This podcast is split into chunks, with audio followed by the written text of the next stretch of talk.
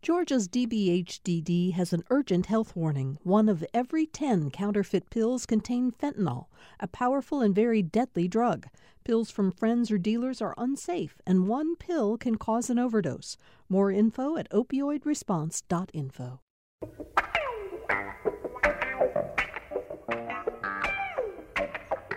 Thank you all for joining us for another edition of Political Rewind. I'm Bill Nigut, and of course, as always, I'm very, very happy uh, to have you here. Uh, we're going to devote our show today to uh, talking about uh, the latest information, the latest data, uh, the latest projections about climate change. And uh, one of the reasons we're going to look at this today is because it was just a little bit over a week ago that the Intergovernmental Panel on Climate Change, which is a group of scientists and politicians who are uh, assembled by uh, the United Nations, uh, put out their most recent report on uh, changes in, in the climate and the impact that climate change is having on the globe.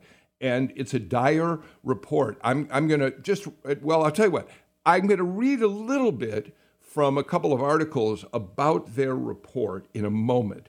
But before we talk climate change, and I introduce the distinguished panel that Sam Bermas Dawes has assembled for this conversation, I want to turn briefly to uh, Tamar Hallerman, my Tuesday partner on the show, senior reporter for the Atlanta Journal Constitution. Hi, Tamar. The, the reason I'm turning to you is, I think, as you know, is we've spent a lot of time on the show over the past week or so talking about uh, concerns among some about Governor Kemp's response to the surge of COVID 19 cases, hospitalizations, crowding of ICUs in the state.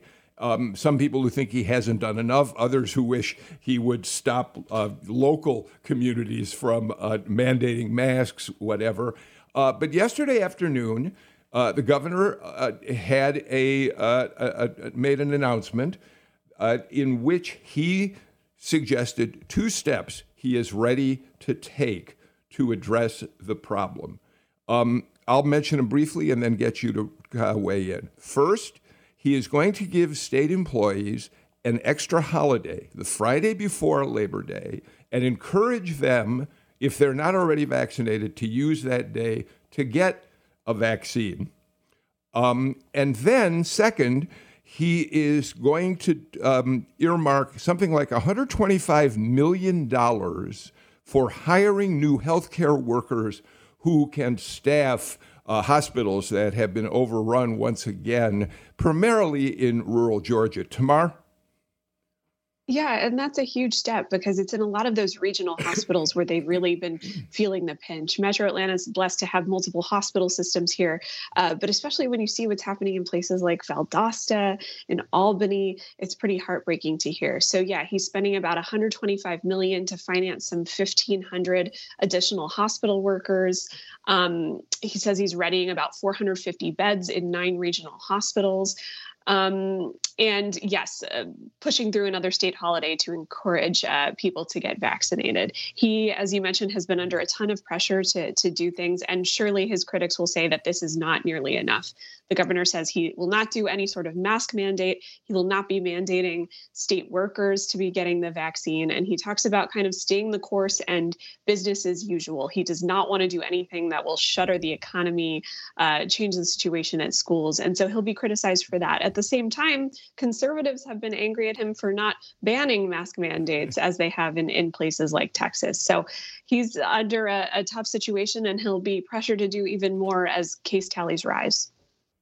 Yeah, the governor has been threading a very, very uh, small hold needle on this one. He certainly isn't Florida Governor Ron DeSantis, who is now threatening to uh, stop the pay of educators in the state if they require mandates in their individual school districts.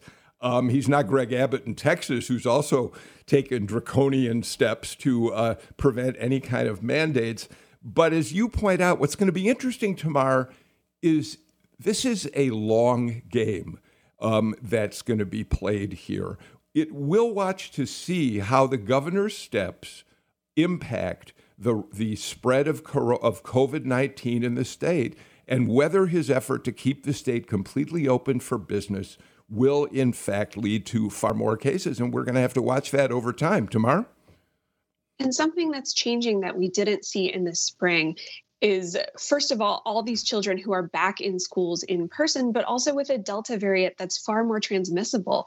And in a ton of states across the South, particularly in Florida, Texas, Mississippi, children's hospitals are running out of bed space because there are so many kids coming in with COVID 19 or, or a respiratory um, virus that's also causing issues. And so I think it's it's when children start getting hurt, then a lot of people start changing their minds. That pressure, you know, the, the pressure increases. So I think we'll start seeing more changes potentially um, coming, especially, you know, we've already seen 4,000 cases of the virus being reported in um, school districts across metro Atlanta. So there'll be even more pressure as we go. Um, thank you for that. We'll we'll have more to say about this and other political news uh, back on the agenda for tomorrow's show. But today, I really do want to turn our attention to this dire report uh, and what our panel has to say about climate change in Georgia and really around the globe. Um, I'm very pleased to welcome uh, Dr. Marshall Shepherd. He is the Georgia Athletic Association Distinguished Pressure, Professor of Geography and Atmospheric Sciences at University of Georgia. You all may know Dr. Shepherd uh, primarily uh, from a very popular show that the Weather Channel has run, uh, Weather Geeks. Uh, Dr. Shepherd, thanks for joining us today. Thank, thank you for having me, Bill. Um, Weather Geeks is, by the way, we like to promote where we can, available as a podcast too, right? Uh, that's primarily where we do it these days with the changing landscape of media. Um, many of the demographic we're trying to reach, they stream and podcast as opposed to sit in front of a TV. So definitely check us out. All right. Well, it's great to have a geek uh, as part of this panel today. Thank you for being here, Dr. Shepherd. Uh, Dr. Marilyn Brown also joins us today, a professor of sustainable systems in the School of Public Policy at uh, Georgia Tech. Uh, Dr. Brown, tell us what it means to be a professor of sustainable systems, if you don't mind. Well, it gets it allows me to uh, do research which is interdisciplinary in nature because you know the problems we face require expertise of all variety. But of course, my focus is on action that can be taken of a political policy nature. So, yep, love it. Um, we're also joined today by Dr. Nirajan Dhakal, Associate Professor and Vice Chair of Environmental and Health Sciences at Spelman College. Uh, Dr. Dhakal, thank you so much for being with us today. Thank you. Thank you, Bill, for, uh, for having me at this interesting show. Um, we're going to want to focus a lot on what's happening in Georgia, of course, and we have some interesting uh, projections about how climate change is going to continue to impact the state here. But if we can, um, let me start uh, with the report that's in the news this morning that really tells us something about how, how just how desperate the situation is becoming, especially in the western part of the United States. Um, Dr. Brown, let me start with you.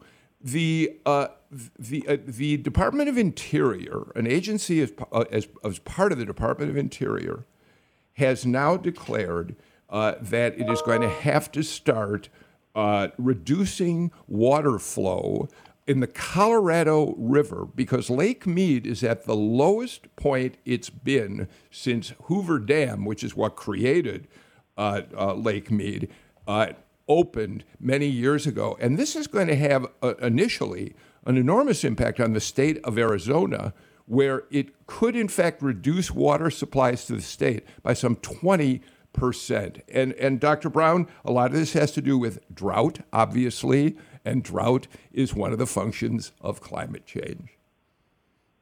Yes, that's true. And originally, the Colorado River was going to be delivering water all the way down to Mexico, and that uh, promise has not lasted very long.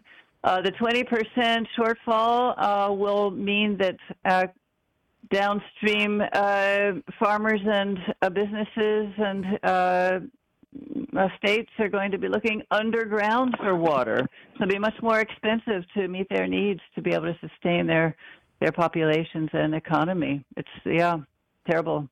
situation. Dr. Shepherd, Dr. Shepherd, you've been looking at this, I think. Yeah, you know, I, I think it really, and and, and we did. I, I saw, and I'm, I'm sure your followers and listeners are following along on Twitter because I saw you just tweeted the episode of Weather Geeks where we talked about water rights issues. You know, I think it illustrates something that we've been talking about for decades. People like me and Marilyn Brown and others, the extremes associated with climate change and that are talked about in the IPCC report they're not happening in 2100. They're not happening in the polar bears. They're happening right now, and we're seeing implications for our day to day lives, what I often call our kitchen table issues. Water is literally the substance of life. And now, for essentially almost an entire half of our country, uh, we're seeing significant restrictions on a main vein of water uh, in that region. So, these are the types of things that we've been concerned about in addition to the physical changes, the sea level rise, the melting ice, the intensifying hurricanes, it's these issues related to water, agriculture, public health, and infrastructure that I think people can resonate with in a day to day capacity. Um, Dr. Dhakal, we have certainly not had that kind of issue with the Chattahoochee River. We have other problems with diverting resources, the water from the river to Alabama and Florida, but one of them has not been a function of drought because fortunately we haven't suffered drought in recent years here. But is this at least a shot across the bow, a cautionary tale about what could happen in our own state if, in fact, we do endure a long period of drought at some point in the future? Uh, yeah, uh, in some sense, because uh, yeah, we are lucky to be in in a region where we have uh, plenty ahead. of plenty of water. Uh, uh, but at the same time, uh, there are a lot of uh, issues, especially if we think about metropolitan Atlanta region where a lot of people are moving in. Um, uh, urbanization is rapidly growing. So uh, maybe not in the short term, but in the long term, uh, we might ultimately face uh, such issues. And we, we know that uh, we we are facing extreme heat issues already, and urban heat island issues are being uh, uh being seen across the metropolitan uh, Atlanta region. So in the long term, uh, ultimately, we might even face such a extreme drought condition.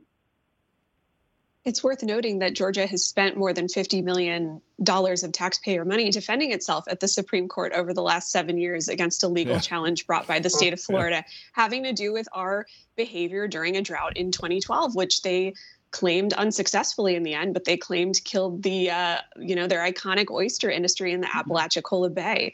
Um, fights like this are only going to become more common as droughts and extreme weather, extreme heat become more common because of climate change. So um, you know while what's happening in Colorado with a lot of water rights over there is different. They handle water water rights differently in the West than we do in the East. All of it you know is something worth watching because in Georgia we're going to have more of these fights as it becomes more common. So, yeah. Um, Dr. Shepherd, uh, let's talk a bit about give us an overview of the um, IPCC, the Intergovernmental Panel on Climate Change report, which was just published a week ago um, yesterday, and which really did uh, cause a, an enormous response um, because it is their sharpest, harshest assessment of where we're headed right now. And, and to lead into that, let me read uh, to you just briefly uh, from a, an article The Atlantic did on the report. A new United Nations led report from hundreds of climate scientists around the world makes it clear the human driven climate crisis is now well underway. Earth is likely hotter now than it's been at any moment since the beginning of the last ice age 125,000 years ago, and the world has warmed 1.1 degrees Celsius or nearly 2 degrees Fahrenheit since the Industrial Revolution began. They call that an unprecedented and rapid change with no parallel in the Common Era. What's more, the recent spate of horrific heat waves, fire fueled droughts, and flood inducing storms that have, inhab- have imperiled the inhabited world are not only typical of global warming, but directly caused by it. Dr. Shepherd, you go first on this one. Sure. Let me just sort of for the listeners, the IPCC report is really the gold standard of peer reviewed science. And let me explain what peer reviewed science is. We have a lot of people out there that won't get the vaccine because they say the FDA has not uh, finalized its approval. Well, here's a great point in that people rely on the FDA for approving and substantiating the food and drugs that we eat. In our science, type of world that we deal with, the peer review uh, objective uh, sort of vetting of the science and the methods is what we stand on. We don't stand on tweets and editorials and op eds. We stand on the peer review. And so that's what the IPCC report has done, and it has done that periodically over the last several decades. It's been increasingly clear, it's been increasingly firm in its language that words like unequivocal are now used uh, in this latest version of the report. And so I wrote an article in Forbes recently uh, saying, yes, this IPCC is what we as climate scientists do with coming. It's not a surprise to us, but we don't need to continue to just sort of cover the reports from a policy standpoint. We need action. We need the types of things that I know Marilyn's going to talk about at some point, like Drawdown Georgia and the things associated with that. We need policy actions. And again, as, as I close, uh, these policy actions and the perspective on climate change is not a left right issue. It's not a blue right issue. Climate change, the hurricanes don't care whether we're Republican or Democrat. Uh, they just rain and cause a lot of wind. So uh, we, we need to act, and I think that report has given us a mandate unlike previous reports. Dr. Brown, um, the, the, the report says that each of the last four decades has been successively warmer than any of the decades since 1850. Um, and, and here in Georgia, um, another organization which monitors state by state climate change and projects possible future impact uh, says that in 2020, we had, I think, 16 days uh, that were uh, considered medically dangerous in terms of the heat, but that by 2050, the projection is that we could have as many as 90 days of medically dangerous heat in the state. Dr. Brown?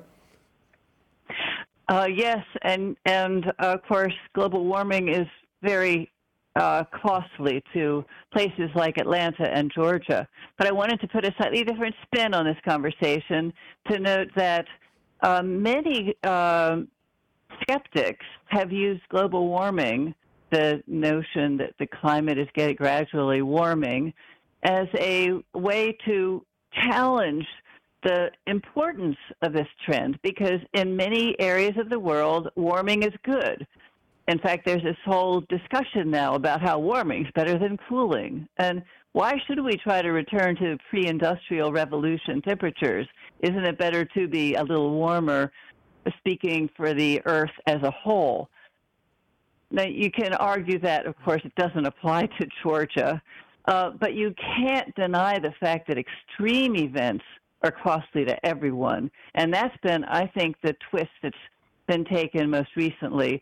The attribution of our uh, consuming of fossil fuels to the increasingly extreme and severe weather events. So uh, we can't get away with saying, oh, warming's okay, we can handle it because it, we can't handle everything. Uh, that, that, I just want to um, quickly echo that, Bill. I'm sorry. That's a key point because the focus has been so much on the heat. Um, you know, the fever is just a symptom of a, a, larger sickness. The real problem is when the body shuts down or the systems in the body react to two or three degrees of fever. So the warming is just sort of the indicator. It's the sea level rise, the increased storms, melting sea ice, and other ecosystem damage. That's really what we need to be talking about going forward. Dr. Dhakal, um, help us understand. Um, I think it's difficult uh, for people to understand this notion that a two and a half degree rise in temperatures uh, is uh, foreboding, is dangerous. Uh, it, it, and it's similar. Dr. Brown says, you know, in some places, heat is seen as good. It's just a question of extreme heat. How dangerous is a 2.5 degree increase, Fahrenheit increase in temperatures? Uh, it's uh, Yeah, so in general public sense, that 2.3 degrees centigrade uh, might might look normal, but uh, when you look at its impact in broader scale and global scale, uh, its uh, impact is huge. Think about it, how the, the increase in temperature of 2.3 degrees centigrade is going to impact glaciers. So directly or indirectly, it impacts sea level rise. Um, so in, in, in different scale, uh, as Dr. Brown and Dr. Shepherd was mentioning, we're mentioning uh, uh, it actually impacts uh, the extreme events.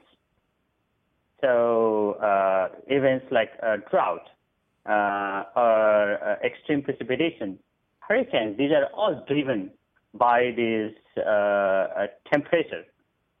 Uh, and a global cycle of water cycle uh, that causes these events are driven by this uh, temperatures. So 2.3 degrees centigrade is actually in terms of energy that it generates and that impacts this global cycle of the events like droughts or floods and their uh, overall economic impact or public health impact is devastating. So Yes. Tamar, it feels to me as though journalists have a, a role here in helping uh, explain something like that. What does a you know a two degree plus increase in temperature mean really uh, to all of us? And for that matter, uh, the people who are looking, as some of our panel are, very seriously at climate change, uh, has a responsibility too to figure out how do we put this in terms that the public really grasps. Absolutely. And I think something that that's helped me just in general in my career is localizing a lot of this. You know, I get we can talk on a grand scale about all of this, but what does this mean in your own backyard? Um, what does it mean if we're ha- we're experiencing all of these deadly heat waves that that maybe would have happened only once in a generation before, but are now happening with you know every year or every couple years? How many people die with each average heat wave? What will it do to our energy grid? Um, which areas of the city or the state are more prone to flooding? Um, what about the the coast and hurricanes? Um, I think that really helps. And um, one thing for Atlanta, and I know we can get into this later, is also um, kind of the domino effect. Even if we're not necessarily getting hit um, in the past, and I know especially after Hurricane Katrina, we ended up getting a lot of kind of climate refugees who ended up settling in the area permanently after what happened in Louisiana. So I think there's all sorts of things that can help people understand this is what it means for me in my backyard, even if what's happening in Antarctica or in Bangladesh or even Miami Beach, that might not hit home to everyone. Uh, Dr. Shepherd, it probably shouldn't be surprising at this point to say that there is a disparity between uh, different populations of people here in Georgia who are most affected by climate change. And, and the point of that is to say it is largely uh, city dwellers, African Americans who live in uh, communities in the city with a lot of pavement, very not as much green space, uh, reflected heat off pavement. Um, so this becomes, in some ways, uh, is it is it overstatement to say that it becomes, to some extent, a civil rights issue? Uh, it is not a that, that's not an overstatement. In fact, my good friend Reverend Gerald Durley has said as much in an op-ed that he wrote in the Huffington yeah. Post Green. Um, yeah, the vulnerabilities to marginalized populations, poor elderly children, even rural um, uh, inhabitants of our state, uh, irrespective of their race, are vulnerable. In fact, we've done the study. I mean, we published a paper in 2015 out of the University of Georgia with one of my former graduate students, Dr. Benita Casey. We looked at the climate vulnerability of every single county in the state of Georgia. And of course, the urban counties uh, popped out as quite vulnerable because of urban heat, uh, the, the the flooding, but also the people that live in them. That that vulnerability accounting is not, not just the storms and the flooding; it's a combination of those things and who is less able to bounce back from these events and who is most sensitive. But we also found that the coastal regions are vulnerable because of sea level rise. We found that many of the mm. southern counties of the state, where agriculture is very important, uh, is increasingly vulnerable to the variability associated with drought in the state because many of the workers in the fields there depend on these seasonal jobs. And if there's drought and that causes a shutdown of their, their agricultural jobs or the productivity and the economy of those regions, that's a vulnerability marker. And so that's, uh, Bill, I really appreciate you bringing that point to bear because these equity and justice issues surrounding climate change, particularly in our state of Georgia, where we depend on seafood, we depend on agriculture, and so forth, uh, is important. Dr. Brown, weigh in on this before we have to get to a break. Okay. I wanted to mention there's also a uh, discriminatory, racial, and uh, unfortunate edge to the policies that have been implemented to address climate change. Many of those, for instance, take federal tax credits to be able to retrofit your house or buy an electric vehicle. You know, marginalized communities don't have tax liabilities. They can't take advantage of these breaks. You can just, you know, march through the policy uh, tools and you'll see that they are not reaching out, not uh, inclusive, and, and they need to be reformed. Tamar, before we break, I want to give you the last word. Yeah, one little other point on racial equity that, as I was doing my reading for this episode, really struck me is that there's been research done that found, um, you know, that talks about the canopy cover, you know, trees and how important that yeah. is to help um, people when there's extreme heat. And the legacy of redlining yeah. and kind of raising racist housing practices in the mid 20th century, how, you know, poor neighborhoods of color tended to have less tree canopy cover, cover and because of that were hotter and faced more um, problems when there was extreme heat than whiter richer neighborhoods um, all right, Tamar Hallerman, you get the last word for this segment. We'll be back with a lot more. By the way, the organization States at Risk, which I mentioned a little while ago, is kind of looks at state by state the impact of global warming. Uh, their research shows them that Atlanta is the 19th fastest warming city in the United States, and of course, we're uh, we have a large African American community in the city. More than 310,000 people living in Georgia beyond the city are vulnerable to extreme heat. So it is not a problem just in the city of Atlanta. We'll be back with more on climate change in just a moment. You're listening to Political Rewind.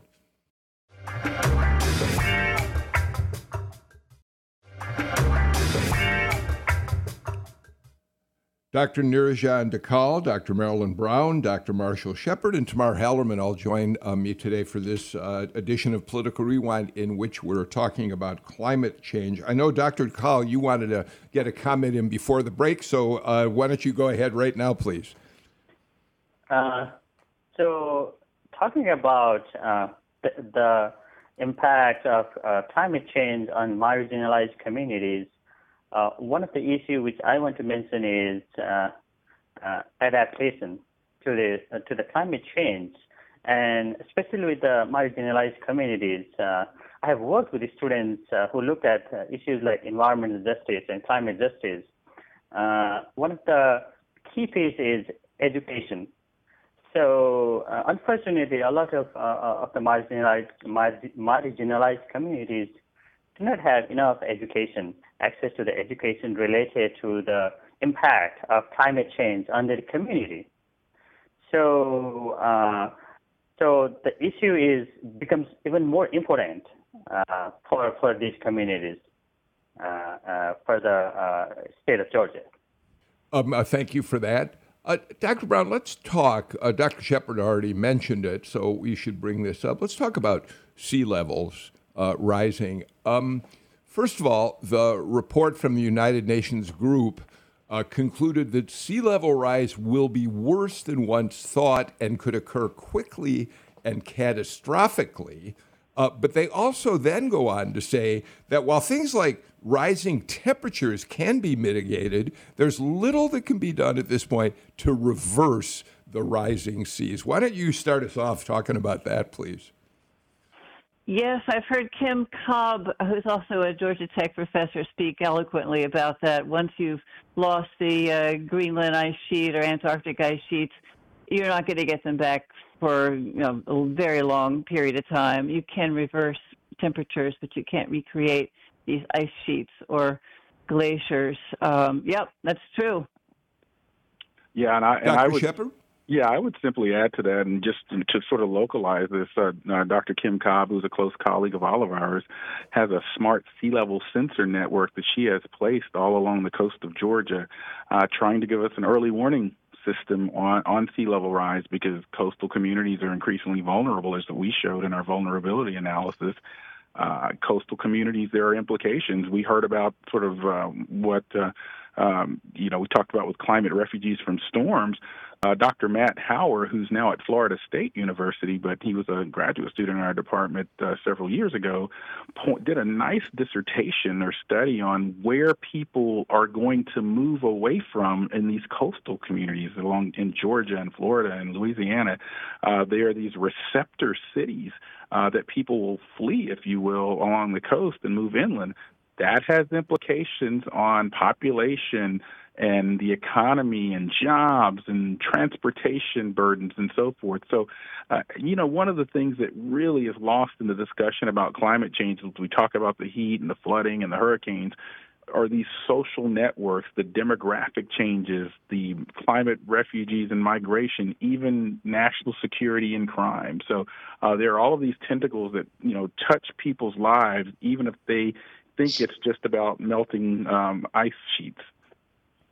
Um, Tamar, uh, Kim Cobb's name has come up a couple times. She was on the show uh, the last time we talked about climate change. Uh, she's quoted in the Atlantic article that I read from. She says to the Atlantic, once you have melting underway, it's very hard to rein it in, even if you go full scale into reversal of global warming. And then she says, when I say those words, it almost chokes me up. It scares the crap out of me, frankly. This is a horrific long term consequence to the decisions we'll be making this decade on our watch tomorrow. And I think that makes it harder sometimes to sell a lot of these kind of drastic changes that that scientists say will be needed to to the public. That at least in America, there, there's more than half the people who are pretty skeptical of all of this, um, and so that makes it even more of a challenge. You know, this is still why we need to make tough choices. But I wanted to circle back to what Dr. Shepherd was saying about kind of all these people moving from the coast and how that could have huge impacts on cities like mm-hmm. Atlanta. Um, this can kind of tie it all into politics. Um, ahead of the runoffs in January, I was reporting on Henry and Rockdale County, south of Atlanta, and how they've seen massive political shifts over the last 20 years. These were once Republican counties that now have become overwhelmingly Democratic. And as I was talking to local party officials in uh, in both of those counties, something that that really surprised me to hear was the number of people who had moved in from Louisiana after Hurricane Katrina. Mm-hmm. Many already had family in the area, and so hey, Atlanta seems pretty nice, and so they moved and really helped change the political fabric of those places and helped people like Joe Biden, Jon Ossoff, Raphael Warnock win Georgia. And so climate is having all of these political implications that I don't even think people really truly realize, not to mention economic, social, all those sorts of things. Tamar Hallerman, you are, of course, an impartial journalist, which we appreciate about you. Uh, nevertheless, you're giving a great argument for why Republicans ought to get very active in fighting against climate change. They're losing and, votes because of it. Sure, but it's it's a tough thing to argue, right? Because you these scientists on the IPCC are calling for massive changes to the way that we do everything pretty much immediately, but especially in the US, our political cycles are so short. These members of the House and of the legislature are reelected every two years. And unfortunately, kind of massive hard changes are not things that do well in campaign pledges. And so it becomes yeah. really hard, especially when the Republican Party traditionally hasn't emphasized this issue. They, you know, are traditionally seen as the party of business. And, and if a lot of large companies are saying they don't want to make these changes, it's too expensive, it becomes hard to argue argue for that stuff. But well, everything has become much more near term. You know, the discussion is about what's going to happen to the climate in the next few years. It's really moved forward quite significantly with this last report, which is why it's so such a powerful report. I did want to talk about tipping points, though. I mean, they're somewhere out in the future. I don't know how many years. I mean, who knows? But it's uh, very motivating to me when you think about if we don't act seriously now, these tipping points could be triggered and they could be catastrophic. I, I will. I will just quickly add to that. You know, Marilyn and I have been involved in a couple of projects, the Georgia Climate Project and Drawdown Georgia, which have been funded by the mm-hmm. Ray Anderson Foundation. And one of the things that has been really encouraging to me is that we have seen movement in our Fortune 500 com- company community here in Atlanta and in Georgia and even among the political spectrum. I just attended the Georgia Climate Conference, which was hosted by the Georgia Department of Natural Resources down in Jekyll Island last week. And there were perspectives and welcome videos from across the political spectrum. So I, hope we're starting to crack this divide that that this is somehow uh, you if you're a Republican or a conservative, you don't believe in climate change, although climate change is not a belief system, by the way. Or if you're a Democrat or a liberal, you are sort of hanging to a tree somewhere saying, "Oh no, the world's about to end." We, we've got to sort of break down these stereotypes and really move to sort of the the policy middle. So, Dr. Shepherd, you were at that conference last week. Um, it sounds like uh, the fact that the Department of Natural Resources put it together is a positive sign.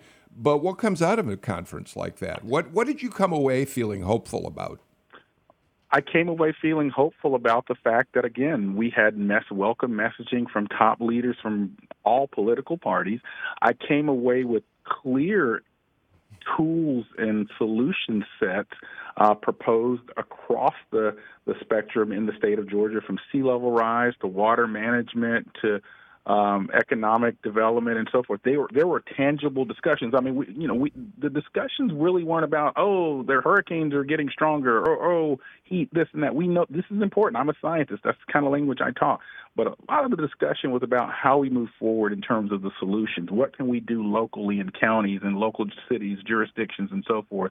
So I, I left very excited about the fact that look, although because of COVID restrictions, we had a full house, relatively speaking, of 350 people. We could have had a couple of thousands had we not, uh, you know, been somewhat restricted. So there's movement in the state. Uh, Georgia, actually, quiet as kept, is quite the leader nationally and seen as a leader on on climate action through things like Drawdown Georgia and climate, Georgia Climate Project. So I, I like to get that message out there to Georgians because you may have this perception that we're sort of sort of just sort of laying in the weeds here, but we're actually moving in this state. Dr. Brown, uh, why don't we talk a little bit uh, be, about solutions and let's talk more about Drawdown Georgia, which Dr. Shepherd just told us the two of you have been active in. Just what is Drawdown Georgia all about? What are you what are you what are you hoping to accomplish? What what is the movement in the direction of your uh, goals on this? All right. Well, thank you for the opportunity to talk a bit about uh, Drawdown Georgia. And then the terminology of movement is very apropos because it is a grassroots movement that's underpinned by a research effort supported by all the major universities in the state of Georgia. And it's uh, you know, seeking to identify and activate high impact solutions to address climate change in Georgia. There were two sessions at the uh, Georgia Climate Conference dealing with Drawdown Georgia. One was led uh, by the Scheller College at uh, Georgia Tech, looking at the role of the of the business community, and uh, talked about the idea of pulling uh, together a business compact that uh, companies could come together, sort of create a climate club, if you will, and learn from one another, have common goals, and uh, you know, move forward in a in a uh, deliberative fashion. So there are 10 companies from headquartered in Georgia that have committed to date. I can't name them because that's going to be a big rollout soon in about two months when the compact will be, um, you know, finally uh, unveiled. Yeah. Oh, okay.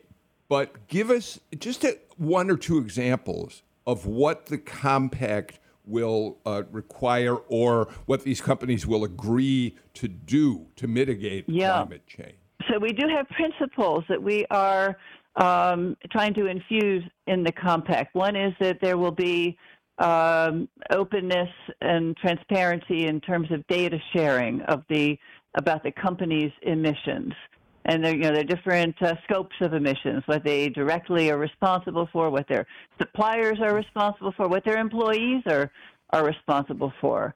And they're going to also be asked to um, agree to substantial goals, not just inching forward, but goals that are consistent with the 1.5 degree uh, goal of the Paris Conference.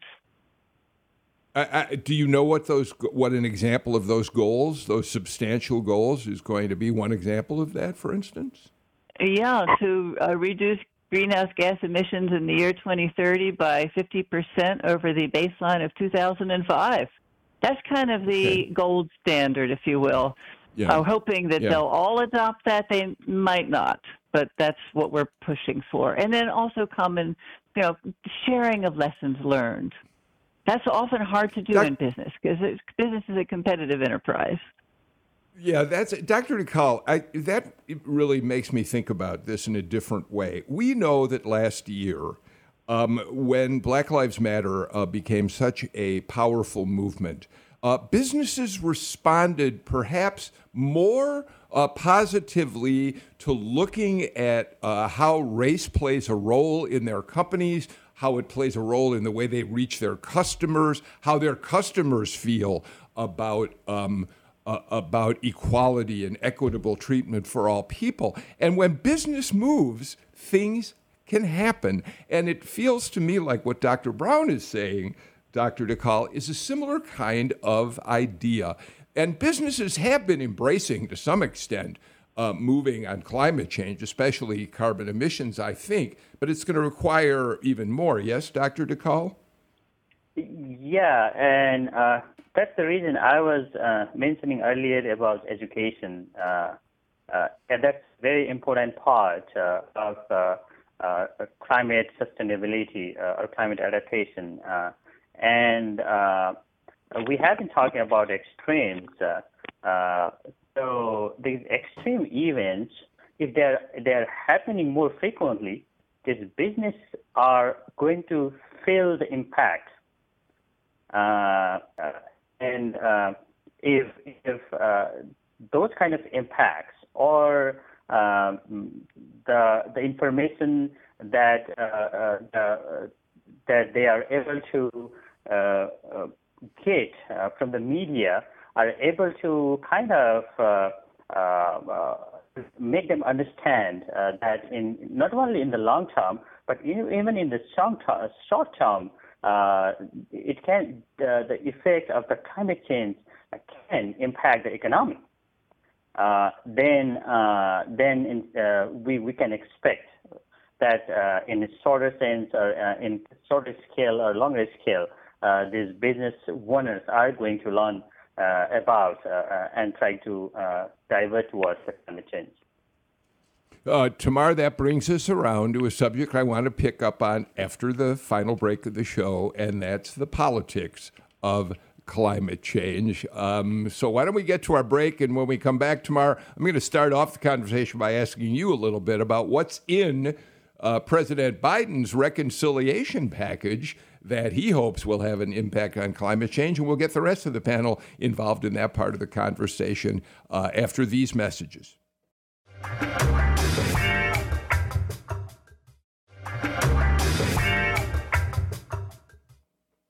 We're back on Political Rewind. Tamar, I mentioned that the reconciliation package, Joe Biden's gulp $3.5 trillion package, uh, includes some measures which he says will address climate change, tax incentives for clean energy and electric vehicles, investments to transition away from to, to uh, transition away from fossil fuels towards renewable sources of energy like wind and solar power uh, and others. But here's what I think is interesting about this, Tamar. It, the, the, we always, we, it is quite often, it is Republicans who are blamed for not advancing climate change regulation. And that's in part because we have had Republicans who deny it as a reality, including the former president himself. But in 2009, the last time there was an effort to pass climate change legislation, it was congressional Democrats that didn't approve the carbon pricing system that President Obama put in place. So we need bipartisan solutions. Yeah, it was a cap and trade bill that that managed to pass the House after months and months of wrangling that ended up dying in the Senate and actually was a huge contributing factor to the the Tea Party wave in in 2010 that ended up uh, booting a lot of Democrats from um, from the House. I grew up in rural Virginia in coal country uh, with a longtime Democratic representative who who had been uh, there for some 20 or 30 years, Rick Boucher, who had helped negotiate a lot of carve outs for the coal companies actually in this cap and trade bill ended this uh, this bill ended his career. Um, and he lost to a Tea Party member who's been there ever since. Um, and it's worth noting that the chairman of the Senate Energy Committee, a person who will be very integral to the drafting of this package, is Senator Joe Manchin from West Virginia, who was elected after, um, you know, infamously cutting an ad where he uh, was shooting the cap and trade bill with a shotgun. So a lot of these provisions will change. Um, this reconciliation plan is very bare bones. It really is just providing instructions for about a dozen committees in both the House and the Senate. So these details are going to be filled in, and many could ultimately be watered down. Remember, Democrats have zero margin for error in the Senate. They they can afford to lose zero votes. So that means they're going to have to make Bernie Sanders happy, but they also very much have to make Joe Manchin happy. So a lot of things will change because of that. A lot of things will change because of the Senate parliamentarian. Because because this is a reconciliation bill, that means that um, a lot of things can be struck down. There are special rules that come with a bill like this so that it can only pass with 50 votes as opposed to 60. And so she could end up striking down a lot of these provisions. Dr. Shepherd, um, I, I know this is a generalization, but I'll ask you to speak to it in any case. Is it likely that we're going to see real political progress on fighting climate change? Or is it going to come primarily from the private sector, in your opinion? Well, two answers to that. One, uh, I, I, do think we're going to see movement because we already are seeing movement. Uh, the infrastructure bill is implicitly a, a, climate change bill too. If you look at some of the things that uh, the Senate just passed in the infrastructure bill, uh, there are things related to uh, EV, expanding the EV network. I, I, just bought an electric vehicle, and I'm looking forward to that because when I drove to Jekyll Island, I, I had some challenge. Um, but I, I, again, I think there's already action. I looked at the last presidential election cycle. There was far more discussion about climate change than I'd ever seen. So I, I think it's clearly on the radar of both Republicans and Democrats. I testified before the House Science Committee in 2019, mm-hmm. and I was getting very clear uh, intelligent questions from both sides of the aisle because I could tell that they cared about their constituents, no matter what they wanted to cause call the things that they were asking me about. Uh, so I, I, think there was thoughtful conversation. Uh, but I do think the business, two, three sectors that I think drive action: the business community, the faith-based communities, and the military. Mm-hmm. And all three of those communities are acting aggressively on climate. And when those three act, I think policymakers tend to follow. You know, I'm really glad you mentioned the faith community and that you actually mentioned Gerald Durley, my very good friend, who, as you say, uh, you know, was a former pastor of Providence uh, Missionary Baptist Church, one of the most important churches in uh, Georgia. Uh, he's taken a huge lead in um, uh, talking about climate change and working towards climate change. Thank you for mentioning that uh, on the show. Dr. Brown, do you agree with Dr. Shepherd? We're going to see both business and government deal with this problem? And then what can you and I do? We're like little spits in a very large puddle. Oh, no, no, no. The consumer has an enormous role here. We can make such a difference in exerting our influence on the in the business world. But I did want to also note that uh, um, we will be able to find solutions that are both suitable for a Joe Manchin because they deal with adaptation to climate change, and but also help to reduce carbon emissions. And a great example is weatherization. Our housing stock is in such bad condition, especially in many parts, as you know, of Atlanta and Georgia, rural Georgia. We could spend billions of dollars at, on uh, upgrading the the uh, energy integrity of our housing and reduce our emissions enormously.